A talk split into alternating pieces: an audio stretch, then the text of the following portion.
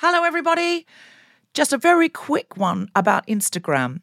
If you're on it, Meta, the parent company, is reducing the number of political posts visible to users on their feed. This is a real thing, not a hoax. So go to your Instagram profile, tap the three horizontal lines in the top right corner to open the Settings tab, scroll down to What You See, click on Content Preferences, open Political Content, and turn on Don't Limit Political Content. That's an option. Otherwise, you won't see almost anything we post because we are deemed political. Please do that now, or you won't even see the posts about our shows, our fun things. So, if you want to see Guilty Feminist content and know when we're coming to a place near you or releasing a new podcast, do it now. Mom deserves better than a drugstore card. This Mother's Day, surprise her with a truly special personalized card from Moonpig. Add your favorite photos, a heartfelt message, and we'll even mail it for you the same day, all for just $5. From mom to grandma, we have something to celebrate every mom in your life. Every mom deserves a Moonpig card. Get 50% off your first card at moonpig.com. Moonpig.com. Quality sleep is essential. That's why the Sleep Number Smart Bed is designed for your ever evolving sleep needs. Need a bed that's firmer or softer on either side? Helps you sleep at a comfortable temperature? Sleep Number Smart Beds let you individualize your comfort so you sleep better together. JD Power ranks Sleep Number number 1 in customer satisfaction with mattresses purchased in-store. And now save 40% on the Sleep Number limited edition Smart Bed for a limited time. For JD Power 2023 award information, visit jdpower.com/awards. Only at Sleep Number stores or sleepnumber.com.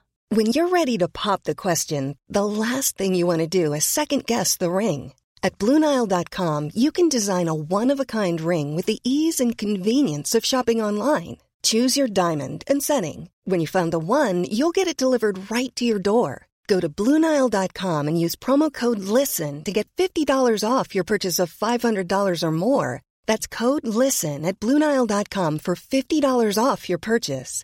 BlueNile.com code LISTEN. I don't have a I'm a feminist, but because I I was practicing some on my boyfriend, and he was like, "Don't say don't say any of those." Okay, all right. Well, look, you chip in with any or all, including I'm a feminist, but my boyfriend told me I'm not allowed to say any of these. That's Okay. quite. That is Well, quite did think unfeminist. My didn't- one. he did- My boyfriend told me I'm not allowed to share my I'm feminist butts is, is the best I'm a feminist butt I've ever heard. okay, I'm going to start. I'm a feminist, but tonight I was late for this recording because I was buying scatter cushions online. Wait, what a series of scatter. Well, I'm so glad you've asked, Alison. this is now the, feminist? the theme like of this vaginals? show tonight. Should be scatter cushions. okay, I'll tell you what happened. Easter weekend, Tom and I did a big clear out, spring clean, Mm. and chucked away a lot of stuff because a year in lockdown, a year of not going out, and I get sent a lot of stuff that's you know I love and you know I want and stuff like that. But uh, you know, Yeah, please don't stop sending that. That's No. what saying. no, don't stop sending things. But Yeah. sometimes I've read the feminist books, or there's too many that I can't read. So my brilliant friend Ellen Jones took a load of books. She wants a feminist library, or was building her feminist library, and I just, you know what? I've just been staring at the same four walls for a year, and I. I mean, this is not the year to be buying a new sofa. I think we need to be very clear about that, as there is very little income coming in. But I just thought I need some. I haven't decorated my flat for 10 years, and I just went, I need some new cushions and maybe some rugs, something bright, something else to look at. And I just, in my fit of organization, I've bought a new cabinet to organize some stuff. There's some stuff that has no place to go, and my bedroom was getting a bit like landfill. And Yeah. So I've really organized. I've bought an organization cabinet. I've bought a shoe cabinet. Oh my God. I bought a shoe cabinet that's going to hang on the side of my wardrobe. You open it, and inside you can put 15 pairs of shoes. So I'm not scrabbling around on the floor like a student. No, I'm not Carrie Bradshaw now. I open it. No, I'm not. She has a big walk in wardrobe with shoes floor to ceiling. I've just got a little cabinet that you pull. It's like a trouser press, only when you I open it up. have one. They're amazing. do, do you? Yeah. It shoes. so much divisiveness in the house, but I think it's incredible. It looks like it couldn't possibly contain as many shoes as it does. Right. And what? And so what, when you say like, was your boyfriend like, this is silly to get? I presume it was it the divisiveness. it's, uh, it's um bad and ugly and stupid, but it's amazing. it's from IKEA, and when I saw it in, I was staying in an Airbnb in Denmark, and I was like, "This is how I want to live," uh, and I was just sort of trying to copy that. But is it? Is, I imagine yours is dead fancy, Deborah, and made of wood or something. It is made of wood. It's not dead fancy. It takes ages to buy things that are ethical, not wildly priced, Mm. can get to you in a reasonable amount of time. My bedroom's got eaves, so I can't fit a lot in. I wanted a bedside table that was also a chest of drawers. And you have to look at literally hundreds to find something that's not going to come in 21 weeks. Because by 21 weeks, this, the chaos will be over. back. Oh, the chaos! There'll be vaccines for furniture. Like it'd be amazing. Twenty-one weeks we're sorted. and the chaos will be back. I've got a system Yeah. right now. I want to get everything into the system so I start using it. So that's what I've been doing. And that's why I was late because I was looking at pink velvet and floral velvet cushions. That's right. I'm going bold, gang. I'm a feminist, but when Jedward tweeted today to be a leader and not a little bitch, I felt that. I want that. Ah! I want that tattooed on my neck. I think it's an amazing saying, and I I love Jedward so much. I just want to say they're treasures. I'm They're a feminist, treasures. but can I advise you against a neck tattoo? What, what a Jedward quote neck tattoo? I think would be great in any business meeting. They'd be like, "Who's that girl? Like, what's, You what's her stand secret?" out. Yeah, Are you being? I, I've just thought this might be a serious thing because I didn't know Alison had a tattoo that covers most of her lower leg till she showed me during the podcast. I saw a Yeah. cute little picture of it on Instagram, and then I saw the actual size of it on the podcast. So Yeah. now I'm like, is the Jedward thing going to happen? It could. I feel look genuinely be a leader, not a little bitch. It just feels right. It just uh Jedward have been woke based for the past few months and like we didn't know. They are uh pro trans rights, pro BLM. They're just amazing boys. They're not just great singers. They're just uh, the best woke base. And they only follow two people. Oh, no, wait, they only follow 89 people on Twitter, and two of them are me and Alison. So maybe we're like big influences on their views. Really? Is that true? Yeah. No, Uh, so Jedward were tweeting quite um exciting stuff, and I was going to repeat some of it, but I can't because it's Yeah, go on. Go on. Yes, you can. can. Well, they, It's were, on they were tweeting. Basically, they were saying about One Direction. Loads of them have been forced to be closeted and stuff. Not loads of them, but it was it backed up a lot of stuff I've read online over the years. all the Fern is massive into blind items online Yeah. and stuff. What's blind items? I don't know what that is. Oh my god!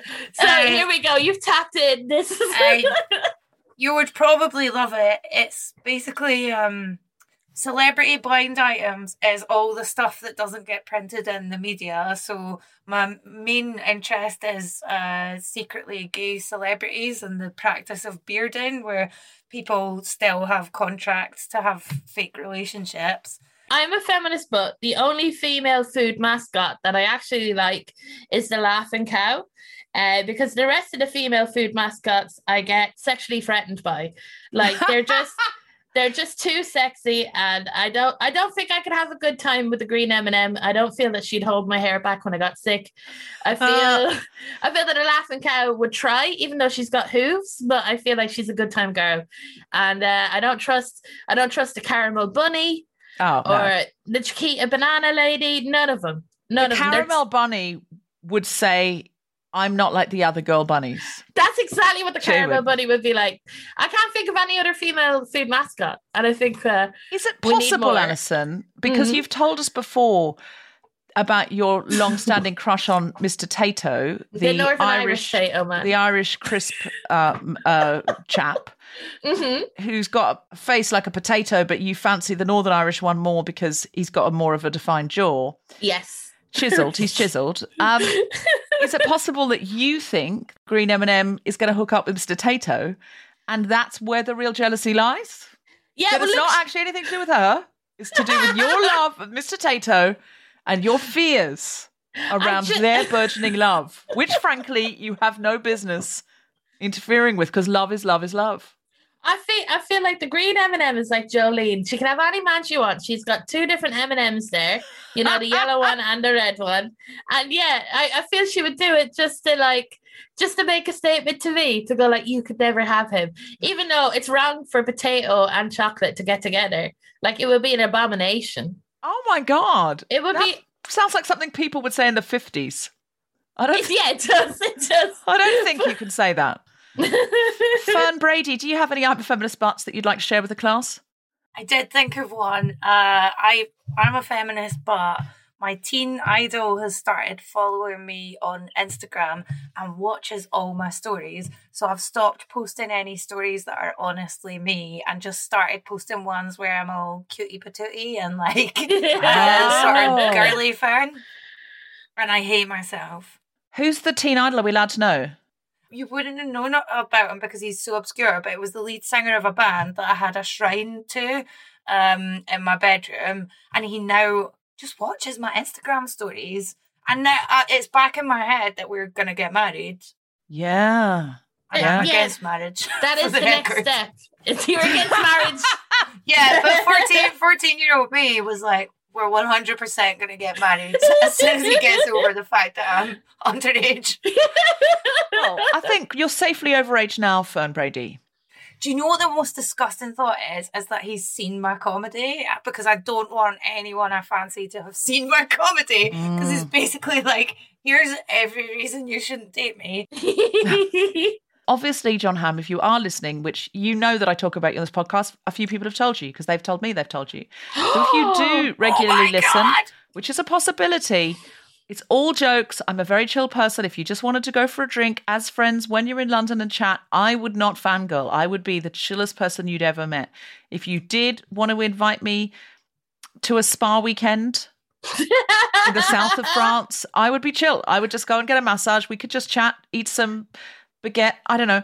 like what the one baguette between you. Eat, but eat some baguette now sounds phallic and like an innuendo, and it's not what I meant. It's not what I meant. It's not what I meant, John Hamm. It's not what I meant. I just meant chill, be friends. I'm not weird. That's what I meant. Have you done some sort of thing about like ham sandwich, like wanting to be a ham sandwich or anything like that? No, I feel yeah. no, I'm I- really classy, Alison. Oh, fair enough. That that's you telling John Hamm that, isn't it? You're like Yeah. Psychically you're going to John, don't meet Alison, mate. Like she'll do sandwich jokes. No, I, listen, you listen. If you get together with John Hamm, you're basically the green M&M to me, and he is Mr. Northern Irish Tayto. And it's over between us. It's over. I mean, we can't be friends after that. You know how I feel. Yeah. Uh, well, I'm a feminist, but yeah. I decided today I would be happier if I were an interior designer called Charlotte who didn't know anything about feminism, didn't understand anything about injustice, and just cared about scatter cushions and interesting textiles with wonderful tactile qualities. So you were making up a new life for you. You were role playing as Yeah. someone who didn't care about feminism. I would love to do that. I just, I don't know why I have to have a new name and hashtag all the Charlottes out there who listen to the show. Hello. Welcome. Hashtag not all Charlottes. Oh no, obviously not. There's many brilliant Charlottes, feminist Charlottes, but in this scenario, I am an Mm. interior designer called Charlotte. I think because I think it's quite a posh name, and Yeah. I don't know anything about anything except I know how to drape a fabric, and I'm just not plagued with concern. I don't worry about things. I think happiness and contentment would be there, wouldn't it? I mean, it'd be privileged. It'd be absolutely privileged. Yeah, but this is a fantasy you're having, so it's I good to having- fantasize. It's true. I rarely, I rarely fantasize about not being privileged. To be honest, I, I tend my fantasies go in a more privileged direction, less, very rarely a less privileged direction. I'll be yeah, honest. you're not you're not a person in an indie band because they often you know fantasize about being less privileged and then cosplay as like working class people. When I was just actually, thinking that. Wait, Yeah. the brain. It's to Um, get, they, they do that to give because they want their pasts to have some texture and colour mm. and richness to it. They don't want to be poor right now. I'm a feminist, but my autocorrect is not. Because earlier I texted the word feminist and it turned it into fem idiot. Wow. Yeah, not inclusive language. Firstly, not inclusive language, And secondly, excuse me, it's like turning it into feminazi. I don't think so. I don't think so, iPhone. I don't think. Also, by the way, I've had this iPhone to the whole of lockdown, and it still half the time doesn't recognize my face with my glasses on. Every time it happens, I think, if you don't know me by now, you ain't ever, ever, ever, ever, etc. You always have to take off your glasses looking into your phone like you're shocked at that. You know, in action films where there's an explosion in the distance or there's a big dinosaur eating the skyline, you have to go like, like Oh, that. That's what. I'm doing with my phone all the time, is taking it off in shock. I'm a feminist, but I hate the saying there's a place in hell for women who don't help other women because I don't like some other women and I don't want to help them. And I should feel okay about that. I feel. It's not real funny, but that's how I feel. You know? No, I I understand don't that. want to go to hell. Well, also, whenever they say there's a special place in hell, I think, oh, is it like a VIP room? Like it sounds a special place in hell sounds better than just a place in hell. Like I know it's meant to sound like a worse place, but it sounds to me special. Maybe that's because you and the person you're not helping are both going to hell and they want to keep you separate. You know, they don't want it to be awkward in hell. They want you to be tortured, but they don't want like social awkwardness. I feel. I love the idea that the devil's worried about the seating plan. Yeah, I would be if I The was the devil. Um,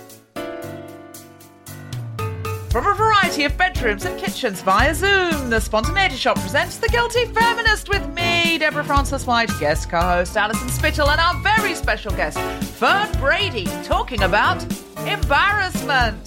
Woo! Yeah. This is The Guilty Feminist, the podcast in which we explore our noble goals as 21st century feminists and the hypocrisies and insecurities which undermine them. I'm Deborah Frances-White, with me is Alison Spittle, and we are talking about embarrassment. Woo! I'm going to cut straight to the guest because it seems Yeah. like there's no point talking about this without our guest. Our guest today is a comedian and writer who has appeared on countless TV and radio shows, including the Russell Howard Hour and Live at the Apollo. In 2020, she and fellow comedian Alison Spittle started a podcast for the BBC called Wheel of Misfortune. One of my favourite podcasts. So Thank funny you. that once I was having my makeup done Yeah. by a makeup artist for a TV show. Not to brag, but I was. And uh, we had to turn it off because we could not get the job done. We, I was laughing and she was laughing, so my face was moving and her hand was moving, and I was really in danger of some very shoddy eyeliner. So we literally had to pause it. Also, The Guardian recently asked me, "What is your funniest podcast?" Because we're doing a list of funniest, funny, funny podcasts. I said, "Well, Wheel of Misfortune" by Fern Brady and Alison Spittle. I said, she said, "You can't have that. Someone else has already said it first. Ooh. Yes, Yes, we heard about that. Thank that's you. right, my friend. That's right, my friend. So I went with the okay. I'm a feminist, but I went with Zach Braff and Donald Faison's show, Fake Doctors, Real Friends. I find it really funny. I'm sorry, it reminds me of a simpler time. Please welcome the incredible Fern Brady. Woo! Hi. I'm so happy you're here. Zach Braff seems like a lovely man, though. I just, I just should recommend. If I've given an opportunity, The Guardian, I should recommend a woman's podcast or a, a, a, podcast of a person of a minority gender. But they asked for funniest podcast. I said to you guys, and then they said no, and I panicked. And I said, also, okay, I'm a feminist, but I've recommended it in the press a few times. Fake Doctors, Real Friends by Zach Braff and Donald Faison. Partly because I think eventually they're going to notice. They're going to go, who's this person who's always recommending us, who also mm-hmm. seems to be very glamorous in Britain and well known? We should invite her on as a guest. Yeah. And then probably when they come over, when the pandemic's done, we'll probably all have dinner. He goes out with Florence Pugh. Oh, that would be cool. That'd be great. I think That- they I feel think- like a, they've got a good vibe. I feel like, you know, we'd all get on. Zach Braff goes out with Florence Pugh. Yeah. Yeah. Oh, I didn't know that. Well, you Mhm. see, it ain't in a blind item, is it? They're public about it. It's, it's like, yeah, yeah, yeah. But isn't Zach Braff like 50 or something? yeah, yeah. It has This- been commented on that he's like, I think he's like 46 and she's 26 or something like that. So yeah, I think it has, it hasn't gone unnoticed. But we're cutting, I'm a feminist, but we're cutting that part out because otherwise he's not going to invite me for dinner. Yeah. I'm just saying. also, John John Hamm's going out with like a 32 year old or something. oh, really? Mm. Oh, I have a chance then. I'm 31. Is this, is no, this... I was, I was sort Who's. John Hamm going out I with? do like him. Hold on. Who Let is he just- going out with? Oh, Deborah's googling this in real time. Well, because he was go he was going out with um that w- the same woman for a long, long time for like twenty years. from Kissing Jessica Stein. She Yeah, was in a. Did you see that? He was always in blind items for having a big willy and being a drunk. what a wonderful Oh, I see this. combination. Osceola, Anna and cheating on her as well. She, that's right. I remember this now. She had a, a small, very small part of the last episode ever of Mad Men. Um, oh, yeah. as a receptionist, a hippie receptionist. yes. And now they're. She looks nice. Good She's 32, he's 49. I think that's fine. Yeah. Yeah, it's fine. It's hard to judge. If I, I, I don't see why you wouldn't go out with John Hamm or Zach Braff if you're like over 18. I mean, yeah, the, I'm just thinking. Sorry, I still think of myself as twenty and think of older men going out with me as dodgy. But I'm just thinking now, the older you get, it's kind of irrelevant. Yeah. Yeah. I mean, don't go out with Woody Allen, but, you know, other than that. Yeah. That's a But good if I for went out with a fifty-year-old now, that would be okay. I'm thirty-four. Yeah. it I mean, would be socially would- acceptable. Yeah. It would I'm be lovely if men break did go you. out with women in their age group. That would be a nice thing, but they're not going to. So let's not hope for it. What I love about your podcast is you just put it all out there. What I think it is very good at is you tell your own embarrassing stories on theme of the week. You get your listeners to voice note in their embarrassing stories, and then you have a guest on. I did an embarrassing story. It's just so funny and just so joyful. And what I love about it is it's sort of like shame releasing. So the whole idea of I'm a feminist but is exfoliate the guilt before it becomes shame because shame is luggage that you have to carry in the body.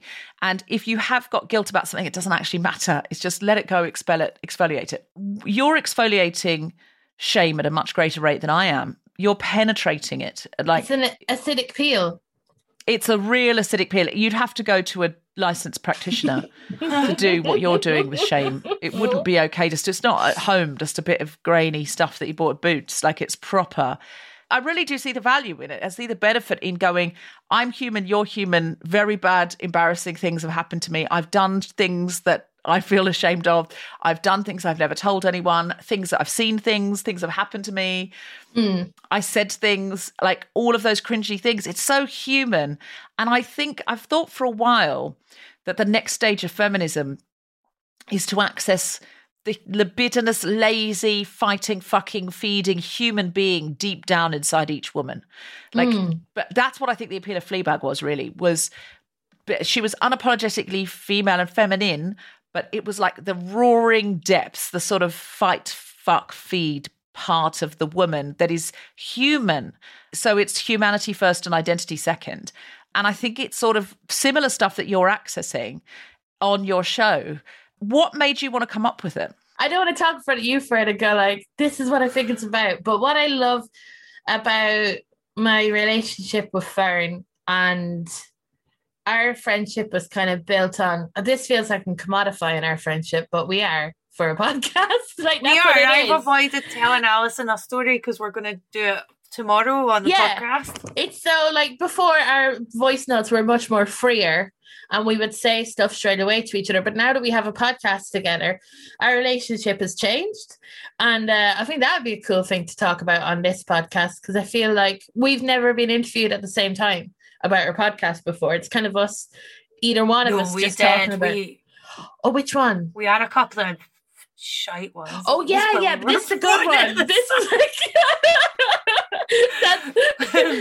so this is why I think myself and Fern like doing our podcast together, or I think we're a good fit. It's weird that the Wheel of Misfortune is one of the only things that I can properly say that I'm very proud of and I think is a good podcast. Aw. I think it's a good product and it's something that, you know, me and her have come up with with each other.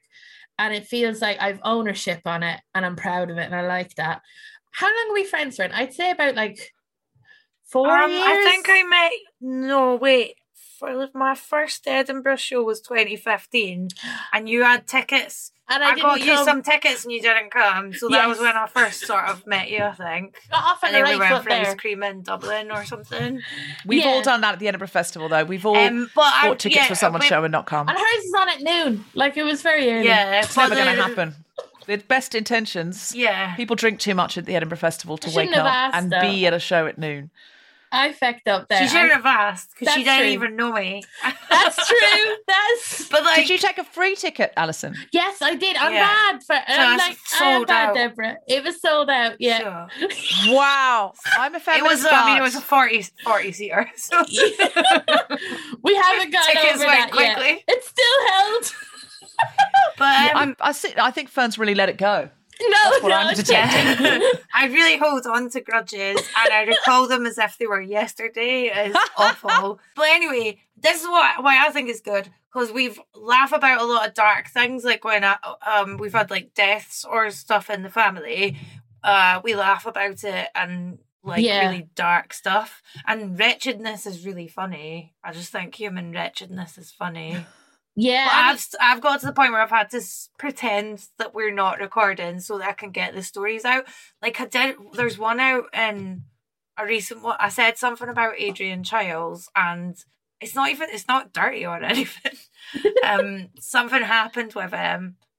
What episode was that? That was that was celebrity Sorry. cringe. So what had happened? You met Adrian Chiles. He was really nice, but there was something at the back of your he head was that really kept. kind. Yeah, like he sounds amazing. I would love to be Adrian Chiles. My he was so kind. He got sorry. What were you gonna say? Like my dad is all the time like because my dad's a West Bromwich Albion fan and Adrian Chiles is a West Bromwich Albion fan and Frank Skinner is a West Bromwich Albion fan and he keeps going to me like why aren't you meeting up with these people they could help your career you both support the same football team and I'm like it's not like that dad like they can't help me this way Well, look, I don't want to repeat the Adrian Chiles thing because he he will he'll find out about it. Yeah. And I said that on the pod because I'm in this cupboard. I thought it won't go out on the BBC and it's safe. And then it did go in the edit, and now I'm not going to get to go to his house in Croatia because he because he like gave me his number and was like, if you're ever in Croatia, like But you will you will because like I can't. The thing I did was too bad. But all you did was say what a nice person he was all the time. Like, so you did an article years ago referring to Adrian Chiles as not good looking. That was the thing. You said that if a person, if a woman looked like Adrian Chiles or the equivalent, that she wouldn't Mm. get on television the same way that Adrian Chiles would. And that's just making a point about feminism and the patriarchy and stuff. Yes. That's not going.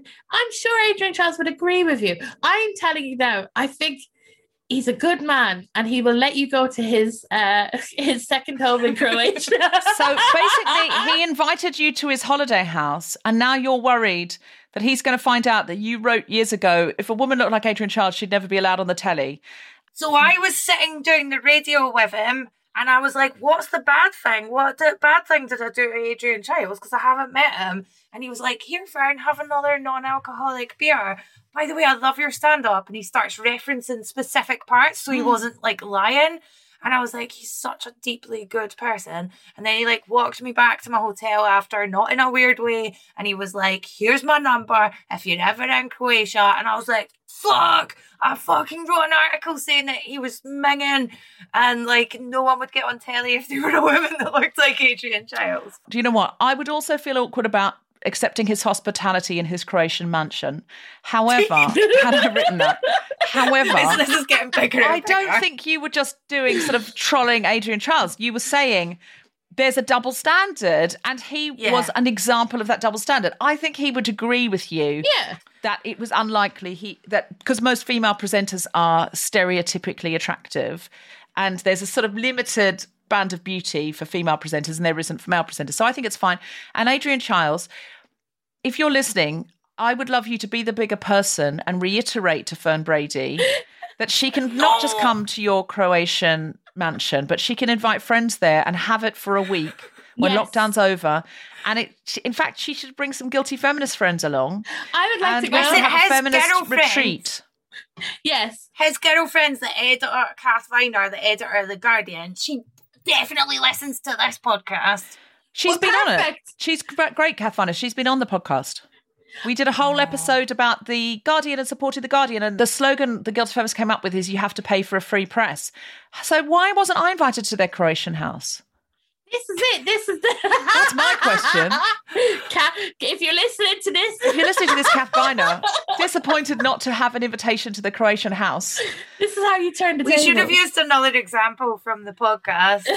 Okay, use another example. What stories have you told or have other people told that really stand out for you? The sex one, I think, Fern. the sex one.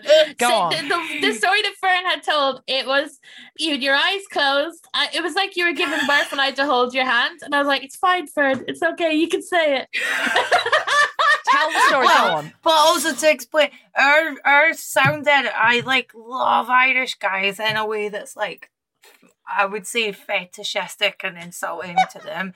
And um, The way I am like with sound potato ed- men. It's fine. It's fine. I go out with one, and every time I remember he's Irish, it's like a prize, and like he hates that. I can't help it though. It's why it's really wired into me. But anyway, our sound engineer. Oh, this is gonna sound like I'm a creep to Jacques now. Our sound engineer is a really lovely Irish guy, and he's normally quite like straight faced. But on the day we did the sex episode, he was like, "How are you, Fern?" and really like smiley and nice. And I was like, "Don't be nice to me, because I want to tell this horrible story." And I have this thing, like I said at the top of the episode, I don't like to be stand up Fern in front of like fit people. I want to be like cutie patootie Fern and be like, "Oh, oh me."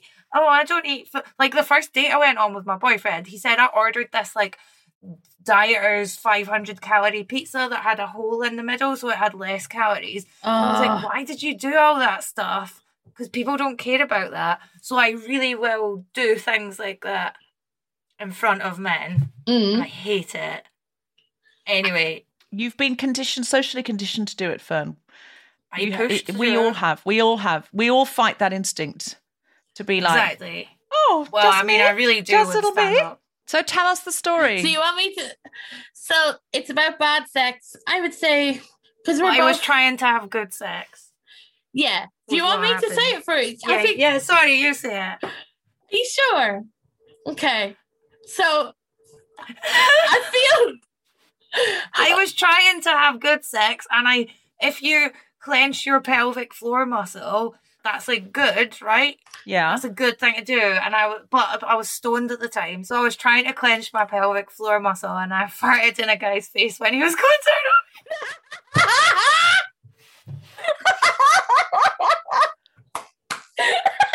I, I need to go on further. When I told my boyfriend, he's he said, "Don't use me in your material," and I was like, "I don't need you." I said, I, I said, I've never done it to you. He was like, yeah. so listeners at home, it's been Don't feel bit, no. what I love about that story is that like it's like it's like you're jumping off a cliff Fern, and you're going like two steps really slow and then you have to really run for it so you're like and I put it in his mouth like it's like that. It's always so quick. It's like so I clenched my pelvic floor muscle and then I fired in his mouth when he went down on me. It's like you're vomiting it out I'm sorry Deborah No, no, I'm coping. I'm coping. I'm a feminist, and uh, but I'm coping. I'm just about coping with this story. I don't like scatology of any sort. I can't help it. I want to be better at this. I want to be better at this. It's patriarchal conditioning that I'm not allowed to laugh at this. But I swear down, I swear down. Like the thing about the thing about farting during sex, it's like it is it is a worst nightmare. It's like you know what I mean? And it's so possible every time. It's more possible than a shark attack. Yeah. Yeah, I'm as afraid. That's almost certainly true. Yeah, farting during sex is definitely more possible than a than a shark attack. But yeah, I treat the both both of them like similarly. Like if I think about that, it fills my heart with fear. You know, I'm just like, no, no, I can't. This is Paige, the co-host of Giggly Squad, and I want to tell you about a company that I've been loving, Olive and June. Olive and June gives you everything that you need for a salon quality manicure in one box. And if you break it down, it really comes out to $2 a manicure, which is absolutely insane. It's also so easy to get salon worthy nails at home with Olive and June. The difference between how your nails used to look when you did them yourself and now with the Mani system is a complete game changer. The best thing about Olive and June too is it's a quick dry, dries in about one minute, lasts for five days, and full coverage in up to one to two coats. Visit oliveandjune.com slash perfectmani20 for 20% off your first system. That's oliveandjune.com slash perfectmani20 for 20% off your first system. Mom deserves better than a drugstore card.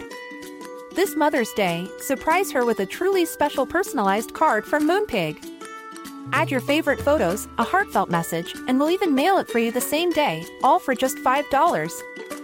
From mom to grandma, we have something to celebrate every mom in your life.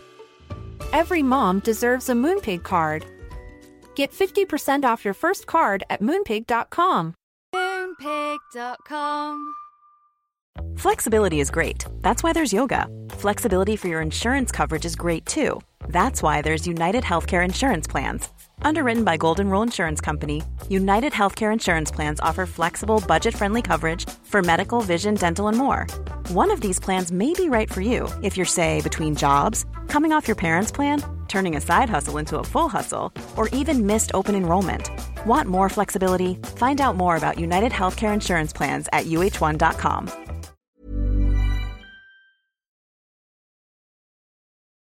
But see, that's an example of something that it is quite feminist to talk about, I think, because that will have happened to a lot of people. A lot of people have that fear. But Mm. nobody nobody wants to like talk about it. So it's like if it happens to you, you think I'm the only person this has ever happened to because I've never heard about it. Yeah. Um, what's your favorite story, Alison, for the podcast that you've told? Well, the I think like the worst story I had to tell was like this week, Fern, was about periods. Like, because I've been such a like, I don't know, as a woman, you're brought up never to talk about periods. I kind Mm. of, I kind of feel weird about the whole period thing that you have to pretend you don't have them. You know, you have to Mm. sort it and you have to like hide it from people, and it's all like, like you're wiping away tears, Fern. I love it. No, this. I was just gonna say I feel like the friends that we have now, I feel like we're bad people for not using moon cups, but I don't want to use one. No, that's uh, yeah, that's uh, like there's a lot of uh so the period the period episode came out and there's a lot of we had to do an extra episode on periods because the bad sex we had so many voicemails on just um Period period, sex. sex. Period sex. Period I- sex is its own whole thing. Yeah, there's this voice note we get in about this woman having sex with, uh, wi- and she had a moon cup in it and uh, I've never I've never like the imagery that comes up is crazy. But I It was amazing. Yeah. when I was telling my story, and I don't think it is even necessarily like that embarrassing or that crazy, but it is something that like I've compartmentalized fully down into me. It's like there are levels of shame and levels of embarrassment that feel cathartic to talk about. But there are some bits that are just so that you've pushed down so much, like like Fern and the farting thing. Uh, you know, genuinely, that it feels like physically hard to take it out. Like I couldn't even look at Fern, and it was just about, it, and it only happened to be like two months ago. I was like on a shoot, and I was, I knew I was on my period, and I fully like, I double bagged it. I, you know, I was protected. I had a tampon and uh, like I can't even say it, and a pad. Right, that's okay. I'm a I didn't. mature woman. that a, d- I didn't know that was a thing. what d- double bagging it? Like to Yeah, I'm so clueless. What's double bagging it? Well, that's when someone puts on two condoms. It's a pretend bit of slang. I thought it might be that, but I wanted to just clarify. Yeah. I think it's in the song. I like the way you work it. No diggity. I got it. Oh yes, know. it is. Yeah. we talked about, the, we talked about the lyrics to that one day. Double backing. Yes, we did on the podcast. We talked about it. Let's pretend they were talking about period protection. Uh, Yes. I like the way you menstruate. so, but uh, No diggity. no diggity. Um, so I went to the shoot. I'm like, I'm burning up though. and I feel it's my duty to say it because Fern has been so kind to say her one, and like, Mm. uh, um, and like, I wish. Okay, so it's so I was there, and it was a COVID compliant shoot, so there wasn't that many people there. There was only two chairs, and I sat in a chair. And I felt fully confident, Deborah. I was like, I, you know, I'd made myself a flask of tea, sandwiches. I was fully prepped for that, that day. It was my professional duty. Anyway, got up off the chair, and there it was. uh, like just, just. It was like the shroud of Turin, just a big stain left on the director's chair. Now there's about eight people on this shoot and two chairs, and I put, I ran, I I ran, I sorted myself out in the toilet. I left my coat on the thing to cover it. Came back, coat was gone. Right, it was just there. No. And all through the shoot, I kept trying to cover it. I got hand sanitizer. I got like a half a liter of hand sanitizer. I was trying to wash it off, and each time I covered it up with a coat. Came back, it was gone, and uh, I ended up having to tell the producer lady because I just didn't want. I didn't. It's very hard when you tell someone that you've stained their furniture with menstruation. You're With really your vagina. yeah, It's very really- tricky that conversation. yeah, you're putting your life into their hands. You're like, I'm giving you this piece of information. Now you could go and tell everyone about this, or you could be the bigger person and keep this to you. And also, like, you know, I'm sorry, but this is not my first rodeo. Like, I just feel at 31, I should not be imprinting myself on stuff. I feel It's it's, such a a real thing. telltale mark as well. It is. It Like, really you could have done a real I'm a feminist and I free bleed thing. yeah. What at your COVID compliant shoot? I've decided to free bleed. Like, you know who you've hired. My brand is quite clear. Yeah, could you imagine that on a blind items if I ever got famous enough to be like Alison Spittle free bleeds everywhere? I feel like you would handle it very elegantly, Deborah, and just be like, and people, it would just be okay. Yeah, You would how would you it. handle if I that? free bled, no, no, no. I would be tempted to walk away. I think I would be tempted just to. But I don't know. I don't know what I would do. The right thing to do is what you did: is to go to the producer and go, "I'm really sorry. There's been an accident. Someone was killed. The police have come in. They've dealt with the body. The homicide is being dealt with. You don't need to worry about that. I've handled that." The only evidence of this death now is there's some blood on that chair, but I'm sure you can sort that out. You're the producer. That's the right. Even as I started to say the right thing to do, I lied. I lied in my example of the right thing to do because I couldn't get it out of my mouth. yeah, it's And- not. There's been a homicide of a very of an elf or a Borrower. leprechaun, a pixie, some small person, and the the, the don't worry, the, the the authorities are handling it. But in the meantime, could we get a new ch- chair for the director because there's some elfin blood on it? and quite a lot of hand sanitizer as well. And I was like, I think the people must have known as well because I was like having conversations with people and just scrubbing like mad, just going, oh yeah, it's great to be out, you know, and just I was like old time washerwoman kind of thing, just like scraping it with my knuckles. It was Oh my God. horrible. Well, Yeah. you But know, that's another our- our- example of I think it's this podcast is so funny, but I, I, I do think talking about these embarrassing stories, there's a value in it. There is a genuine feminist value in it. The one that I had to stop the podcast because of the laughing was Siobhan McSweeney, who's done this podcast before. She's been on it. She plays um, Sister Michael in Derry Girls, and she now does host the Pottery Throwdown. She's a very, very funny person in general. But on your podcast, most people on Wheel of Misfortune will go, So when I was a teenager, this happened. Yeah. Or when I was at university, I got so drunk, I, I did X, Y, and Z. Siobhan comes on and goes, so it was that interim period of lockdown where we were allowed out for like six weeks to go into a bar, but only with for business or something like that. And she went, So last Wednesday, I was like, What? Last Wednesday? No, this isn't the game. The game is I was young, I was foolish, youth is wasted on the young. I didn't know what I was doing. I'm a different person now. I've grown, I've changed, I've evolved. And she went, basically said last Wednesday, I went out with a friend. He said, I've got to get up and get on the Eurostar in the morning, so I cannot have a late one. I can't have a messy one. But I was celebrating a job, and I was like, all right, all right. And he kept saying it like I was the problem. So I was so annoyed with how he was going. I know what you're like. You'll keep me out. Hmm. That every time we went to the bar, I ordered another bottle of wine and another really pernicious cocktail, basically, out of sort of rebellious spite. That like, stop going on. Stop saying I'm the one that leads you astray. As if to prove his point, she kept getting more and more booze until eventually. so the, the person was so drunk. They started chatting to a man, and he said, "What do you do?" And she said, "I'm a school teacher." And her friend turned to her like, "You're not." Um, she was just so drunk, and then out of nowhere, a teenager came up obviously a Derry Girls fan and went, I really love you so much. Can I get a selfie with you? And this man must have been thinking, wow, she must be a brilliant teacher if her students ask for selfies. And she said yes, and she then she just fell off. This I might be telling this wrongly, but she just my memory is she just fell off the bar stool and rolled. and rolled and rolled.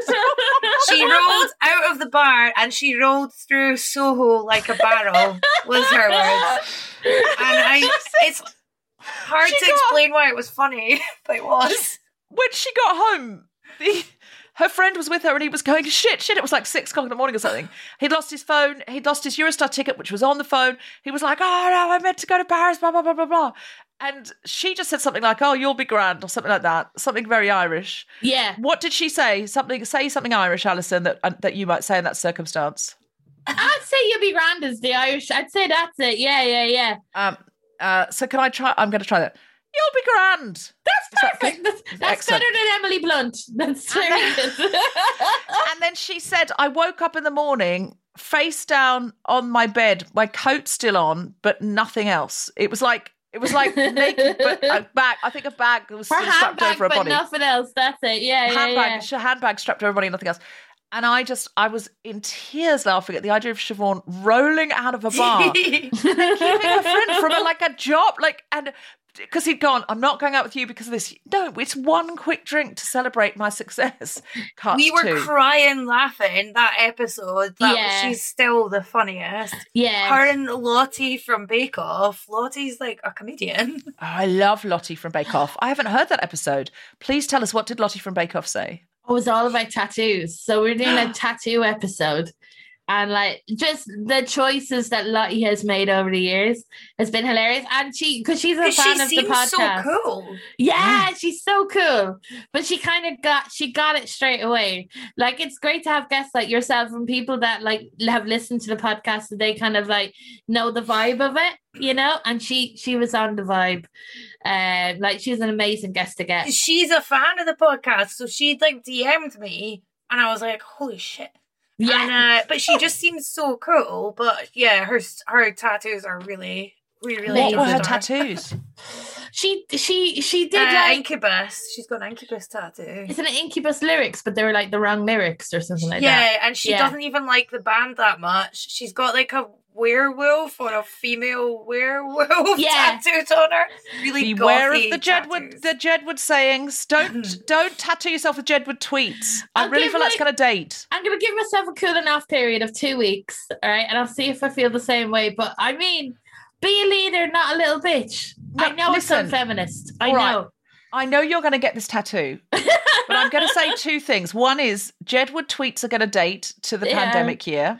Yeah. And you may not want to remember this year for the rest of your life so That's prominently. Number two, if you are going to get it, can I beg you to get it sort of on like on your ankle or or like a little inside of the arm or even even Or a lower a back? journal. A lower I would- back. I'm gonna I get would- a Jedward lower back tattoo. Can I- you imagine? I, I'm, I'm begging you not to get it on your neck. I don't want to be your mum, Alison Spittle, but somebody has to. If your mum is not informed, because I bet your mum would say, absolutely not. Absolutely yeah, not. she'd be very against it. She'd be very against it. I'm going to ring your mum and tell her Alison's going to get a Jedward tweet tattoo. That is the worst idea I or anyone has ever heard. Maybe it's because I've just drank a lot of apple juice and I'm on a bit of a sugar high, but it just feels it, it feels right. Feels so right. it does. Feels so right. Can you Hmm. tell us some of the embarrassing stories that listeners have sent in? Oh, the listener voice notes. It's my favorite bit of the podcast because like we get to hear like the different kind of people that listen to our podcast and they're very different from each other. They're very different from each other. It's just it's just amazing. But you must get this Deborah with like the good feminist when people contact you from like loads of different places. And we it's kind of weird because I felt that like because I, I I know this sounds weird, because I'm Irish and Fern's Scottish, and we do a lot of like a lot of our stuff is like local references, I feel, to stuff. I didn't know that we would get the international listenership that we've got so far from the voice notes.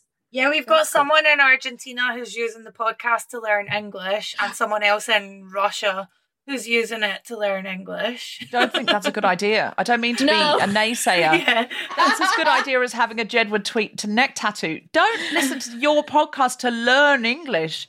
It's full of filth. Can you imagine the Duolingo with our sentences in it? Somebody asked me today, by the way, on Instagram, what is a queef? Because we spoke about it on the podcast and they didn't know what a queef was. They're so lucky not to know. I know, so I had to then type. I've never felt that this would be part of my job where I had to type what a queef was. Like I'm Susie Dent in Dictionary Corner. I, I her, um, Like filthy Susie Dent, like a filthy Susie Dent. Yeah, like a filthy Susie Dent going queef. I believe it's the Latin or whatever, you know. yeah, well, we should tell. This is the um one of my favorite ones recently. Is the one in the episode out today about periods. This girl was having sex with another girl, and uh, it was her period. The girl who sent in the message, and um, she was like, she was really well spoken. And she was like, "This is quite saucy," but I was on all fours, and uh, the girl who was fingering her said something went wrong, and basically, like the suction from her moon cup, it sort of dislodged or something. And uh, the girl who she was having sex with was like, "I think something's wrong." So our listener turned over, and as she did, did the biggest queef, and blood sprayed across the room. Oh. And she was like, I don't know what kind of lesbian doesn't know what a queef is, but the girl she was having sex with said, Go and do your farts over there. Just like made her go stand in a corner. That's Yeah. that's a lot to unpack. I mean, the imagery number one, and I'm very something weird about doing this on the guilty feminist as well, because like it feels, I don't know. I I love the listenership that I'm on, but yet like when we do our, it's like we're showing other people our dirty little secrets or something like that. It feels. Do you know what I well, mean? I mean, it's all out on the Guilty Feminist tonight. I love it. I love it. I love the fact that, I mean, this is the stuff we actually don't talk about on the Guilty Feminist because of my squeamishness. And actually, Oh, is it I my. didn't know. Sorry. No, no, no, no, no, no. I'm just saying I run the tone of this show and I would never go there because I, I Oh, feel okay. uncomfortable. But I love that you do because what I'm saying it's the missing piece of feminism that I am not serving the public. I mean, there are many missing pieces of Well, feminism I'm not serving the know- public. do you know I don't think I'm. I don't think it's the exclusive piece, but it's a piece of feminism where I go. I I'm like the queen. I don't go to the loo. But we're not fully it's- ashamed. Like the, the thing is, like, you know, that when there's other people who are just like, I don't feel shame about this and I don't feel like shame about that. I'm full of shame. Like this physically hurts me to listen about it or talk about it. But it like it does. And it's so like it's, It's, a very Catholic podcast, it's a very Catholic podcast. I mean, we've spoken about Saint Bernard. like Who's Saint Bernard? Saint Bernard is this like he's my favorite saint. One of his miracles consisted of him praying, and then the Virgin Mary appeared to him and lactated into his mouth. Like that's the thing Ah, that she did. Right. And the depictions of it, like in um art, have been amazing because they don't want to show like a mouth up to a nipple because they would feel that that's overly sexualized. I've so seen it's pictures just- of him though. Have you seen pictures of it? Oh It's like- yeah, there's paintings, Renaissance paintings and stuff of him. Yeah, absolutely. She's like a super soaker. I love it. Like I find it so like yeah, we're I think it's that weird Catholic guilt that we have that like and I think I've said this many times before, but there's half the time I don't know whether like sometimes I have to assess myself and go to myself, am I mentally ill or is this the residual Catholicism in me? Like that is a question I say to myself all the time. It's hard. I I feel like we're kind of free. We're freeing ourselves of shame, but we're not quite free. Is would you agree with that, Fern? Well, I was gonna say, uh, in terms of talking about the Catholic stuff again and the saints, I I did some coursing about um the way women were depicted in uh, stories of the saints. I think this was at uni, and they would always make a point of when female saints got cut, they would uh, bleed. They didn't bleed; uh, just milk would come out because they were so pure. So we're kind of undoing all of that by having these queef period blood stories You were demilking. well, it's no coincidence that the most popular episode, because I think some people have been like, oh, they just delight in all this disgusting stuff. But yes, we the Daily Mail do an article about us, and that felt so strange. The to Well, have even- the Daily Mail positive- complain about it. But I do think there should be more, um, well, because women are so ashamed of their bodily functions and obsessed with being clean and nice. So Yeah. But what weirds that. me out about the Daily Mail is that they go on about, or like, you know, often you hear free speech defenders go on about like how you can't say anything in comedy anymore. But yet, when we're being attacked by a right wing newspaper about, you know, the subjects that we talk about, they were saying, what was it? Because we did an episode on poo. And they were like, this is puerile and stuff. And I feel like it wouldn't be, we, we wouldn't be known as puerile if we weren't women. And it just, Mm. it's very strange the silence from the community of people that believe in freedom of speech with comedy. They keep quiet about that sort of stuff. They keep quiet when a Mm. national paper calls out a small podcast. And I know it's on the BBC, but like Yeah. they were they were trying to say that license fee payers are paying for this pure puerile stuff. And it's like we're just doing a podcast that's entertaining. And uh I mean, it's excruciatingly funny and like pant-wettingly funny. I mean, I've got embarrassing stories about listening to your podcast. I'm wetting myself. That's the irony. I'm looking at some of your themes recently and then trying to come up with stories that I would tell if I was on this episode. So, celeb shame. please, this is brilliant. Was Celeb shame with as Tom well. Allen. I don't know what story Tom Allen told, but this would be my celeb shame. I met Ed Miliband at a party Yeah. and he said, and if you're a global listener, he used to be a Labour Party leader and he didn't win the election and then resigned as Labour Party leader. So I met him at a party and he said, he was introduced to me and he was like, Oh, I really love your podcast, The Guilty Feminist. And I was like, Oh, thank you so much. And I, I also enjoy your podcast, Ed Miliband, Reasons to Be Cheerful, just his podcast. And I said, um, What's your main job now? What do you do for work? And he went, I'm still an MP. And I went, Of course you are. Of course you are. And he went, No, that's what everyone says. They think I'm not an MP anymore just because I'm not the leader of the Labour Party. I went, No, no, no.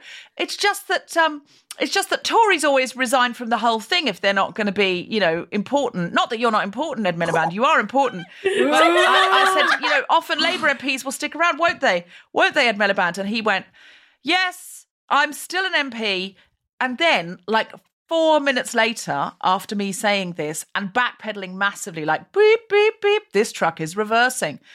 Four minutes later, four minutes later, he just went, Well, it's my bedtime. I'd better go. And I was like, Oh, well, night, night. An hour and a half later, I saw him talking to someone else at the party.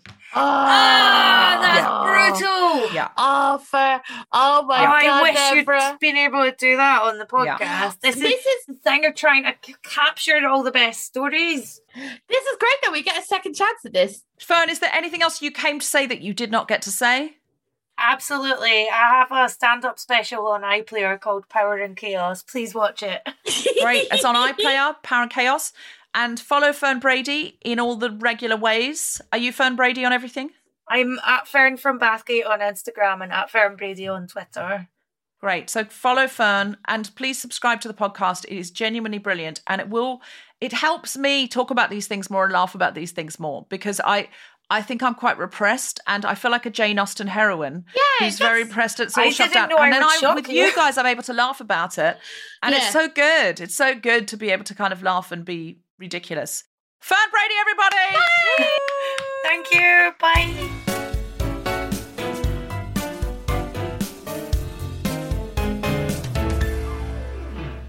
Hello, Guilty Feminists. This is Deborah. Now, like a lot of people, we are deeply concerned about the UK policing bill and what it means for all of us in this country. The part we're focusing on is the clamp down on protests, which will mean that the police can warn protesters that they're being noisy and annoying, which is kind of the definition of a protest, and then make arrests if protesters don't comply or don't hear. I mean, that's really the same thing as saying it will be illegal to protest about anything ever. We need to fight for our right to be noisy and annoying, or accept that we just have to take whatever legislation this government or any subsequent government decides to enact. That's why this is the most important part of this bill for us. If other parts pass, we need to be able to protest about those. You'll be hearing more about this as the bill gets closer to becoming law, but we're kicking off with a live stream emergency episode on Thursday the 29th of April, 7:30 p.m. UK time. I'll be joined by Femi Oluwole, Juliet Stevenson, and other special guests. and we'll try and figure out what to do to preserve our right to be noisy and annoying. Now, we are starting a campaign. We've got ideas and we're going to start a campaign. So it would be great if you could be there, friends and family could be there. We are reaching across the political divide on this because anybody who wants their right to speak up needs to be concerned about this if they want to continue to live in a democracy. To get your ticket, go to momenthouse.com slash guiltyfeminist and use the promo code PROTEST in caps to get a discounted ticket if you're a frontline worker, NHS worker, student, teacher, or you're in receipt of benefits or experiencing financial hardship. Please join us to defend our right to be hashtag noisy and annoying before it's too late.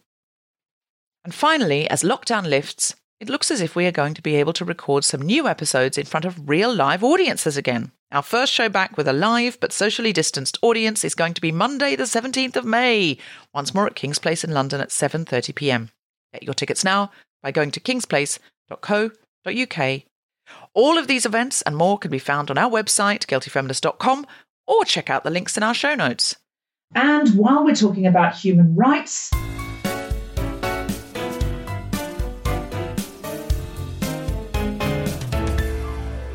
So,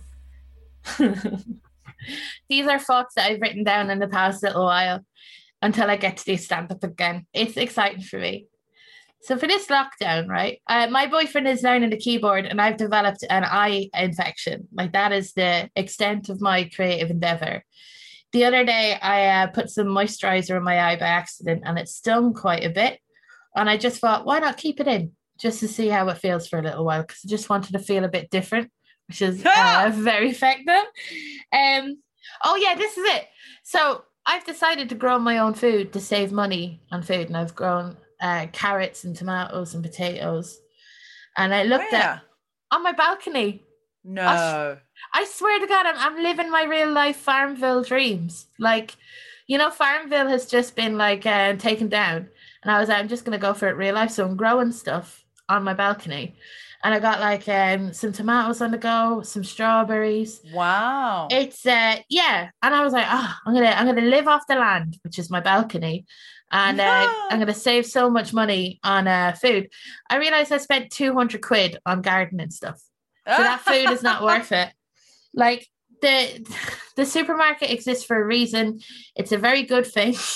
like stuff for 50p, you can't beat that. I'm never gonna I'm never gonna uh, save money growing stuff, and also it just gives me an anxiety about stuff dying around me that I didn't think I needed before. You know, I have that with my relatives. I don't need it with stuff I buy, or I'm just worried about them dying all the time.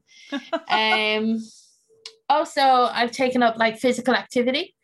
I've been doing Zumba online, which has been good fun. I realized before I was always curious about Zumba. I always wanted to do Zumba, but I was scared because I had heard a rumor that um, Scientologists are involved in Zumba and that they will try and recruit you through Zumba. So I never did Zumba in the real world. Is that true? Well, you see, I don't think it is. To be honest with you, Deborah, this is the thing with me, right? You could tell me the a whiff of a rumor to stop me doing physical activity, and I will believe it. You know what I mean? Like that's my thing. I realized the patriarchy never- invented walks. Yes, exactly. Exactly. like, you know, aerobics is very problematic. I don't know how, but I've heard it is. So I, I don't do it. And uh, yeah, I, I just realized that, like, number one, I am a person that went into a Scientology office because I had a half an hour to kill and just wanted to see what the videos were like, you know? And so I'm not that afraid of being a Scientologist. I like Yeah. that. I thought like, oh, Zumba would recruit me, but going into their office would be fine. I'm fine. I've got a strong, steely mind. I could go into the offices and take the personality test, inverted commas. But Zumba, I don't think so. no, Zumba, I'm sweating. I'm I'm vulnerable. Like, yeah, you know, I would do anything probably to stop doing physical activity. Maybe that's what they do. But like, yeah. By the way, don't like uh, I definitely, definitely don't know that Scientologists are involved in Zumba, and like it's, you know, it's it's just about me believing rumors rather than uh, besmirching Zumba.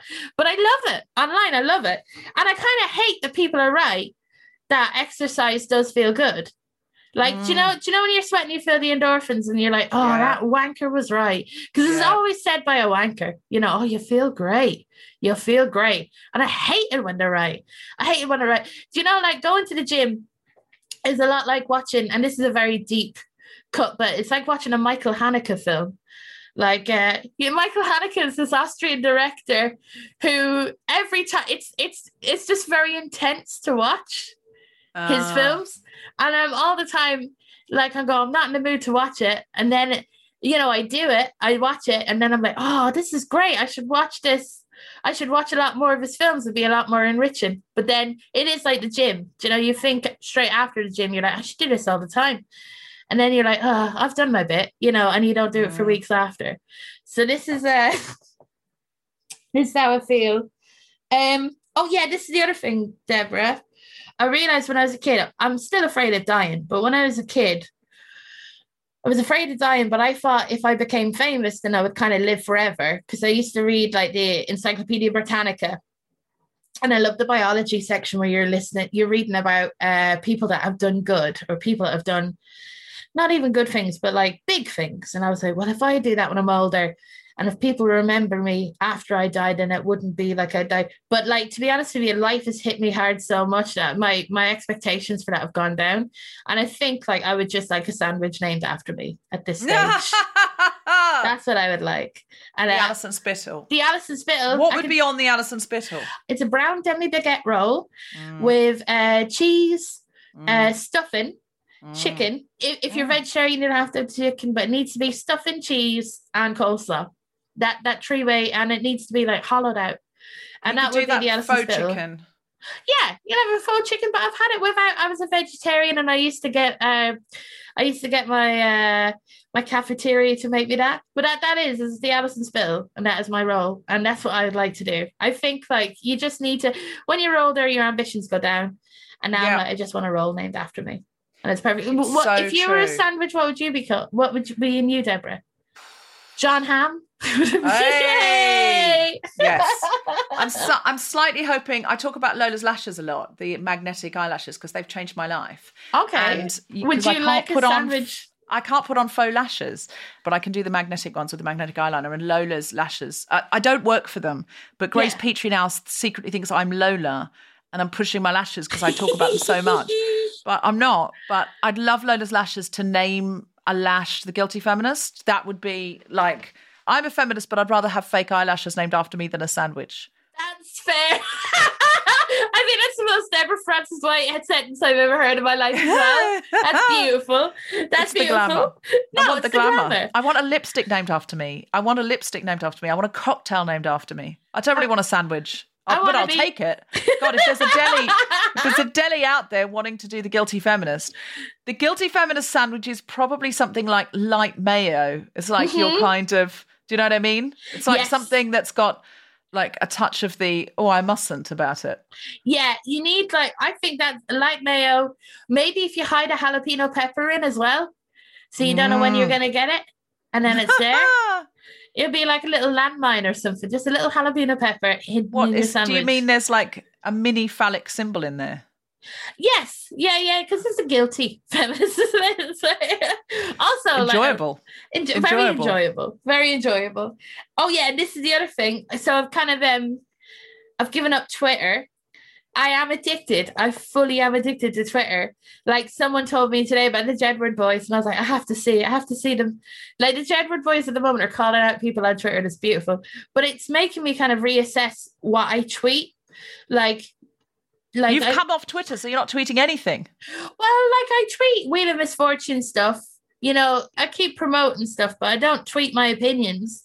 And that's really hard because I got so many opinions on stuff.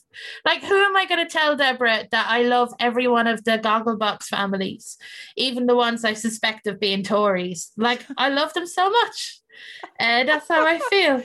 So I, I have this. I'm going to save up all the tweets that I want to say and then Yes. to you. And Oh, fantastic! you can be my Twitter vessel. Did you did you message me yes the other day saying who am I going to tell my that I think I love all the goggle boxes, even the even the ones I think are Tories?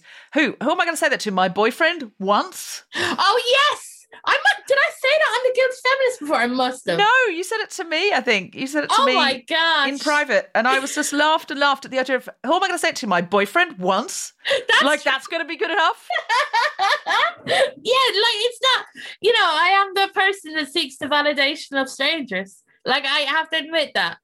So yeah, it's it's a journey. It's a journey for me, and uh, but I really enjoyed my time being on the Guilty Feminist Twitter page, and like I love all the listeners and the interactions we have. But it's too much for me. I'm just I am addicted. It does take away time from me so bad. Oh yeah, time and energy and focus, and it's all. Oh. It, it makes you small. It sort of like puts you down a little tunnel, keeps Yeah. you on your phone doing this when you need to be out and up and big, That's so true. big vision. That's that. This is why I love being friends with you, Deborah. Like you know, you make me feel big. Yeah, yeah, yeah. But that's that's all the bits I have. I think. Alison Spittle, everybody! Um, can you tell us your favourite listener voice note for the Wheel of Misfortune? There's one. This is out of the the piss episode. A man got very very drunk. He was at a house party, and uh, he went into this uh, bathroom and he's taking a leak. And then he looked at the floor. He's like, "Why are there loads of carrots on the floor?" And then he felt a hand on his shoulder, and uh, the owner of the house was shouting at him, "Stop pissing in my fridge!" And uh, it turned out he was he was pissing in a man's fridge. No! Yeah. That's the worst story I've ever heard. Oh my God. Oh, babes. Yeah, yeah, yeah. So, like, yeah, I mean, that is a faux pas. You know, you do leave the house in disgrace if you piss in someone's fridge. I'm excited to listen to more. Uh, I Mm. do think it's probably doing me good. I'm a little bit like, I wish I could release those sides of me and go, it's only human bodily functions. What does it matter? But I find it hard. I do find it hard. And I know it's conditioning. I know it's social conditioning of what ladies should like and what ladies should talk about. And so Yeah. I uh, I use your show as a as a sort of conduit to release some of those uh, those repressions. So thank you very much for doing it, Alison Spittle. Woo! Thank you.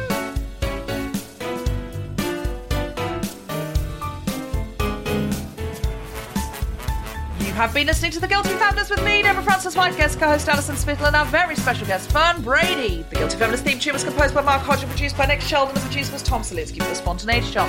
Thanks to Rachel Proffman, Gina Decio, and everyone who made this episode happen, as well as all of you for listening. For more information about this and other episodes, visit guiltyfeminist.com. secret to the tattoo is they follow you and hardly anyone else on Twitter. I see. I see. Does your we boyfriend talking know about, about whether this? we could. Look, I've That's got a la- I've got a laminated list and it's just Jedward. Both of them though at the same time. That's what it would have to be. It would have Were they tweeting about? Have we started the podcast by the way? 'Cause I was Yeah. gonna ask. Oh, Yeah. right. I was going to say like I was going to talk about some of the is, like, this is the guilty feminist, and you're on it. Whatever you thought we say can having- and will be held against you in the feminist court of opinion. so, court of public I thought we were having a opinion. practice. Uh, it is. I can see the emails flying in now. Cool fact a crocodile can't stick out its tongue. Also, you can get health insurance for a month or just under a year in some states. United Healthcare short term insurance plans, underwritten by Golden Rule Insurance Company, offer flexible, budget friendly coverage for you. Learn more at uhone.com. Hey, it's Danny Pellegrino from Everything Iconic. Ready to upgrade your style game without blowing your budget? Check out Quince. They've got all the good stuff shirts and polos, activewear, and fine leather goods, all at 50 to 80% less than other high end brands. And the best part? They're all about safe, ethical, and responsible manufacturing. Get that luxury vibe without the luxury price tag. Hit up quince.com slash upgrade for free shipping and 365 day returns on your next order. That's quince.com slash upgrade. Mom deserves better than a drugstore card. This Mother's Day, surprise her with a truly special personalized card from Moonpig. Add your favorite photos, a heartfelt message, and we'll even mail it for you the same day, all for just $5. From mom to grandma, we have something to celebrate every mom in your life. Every mom deserves a Moonpig card. Get 50% off your first card at moonpig.com. Moonpig.com.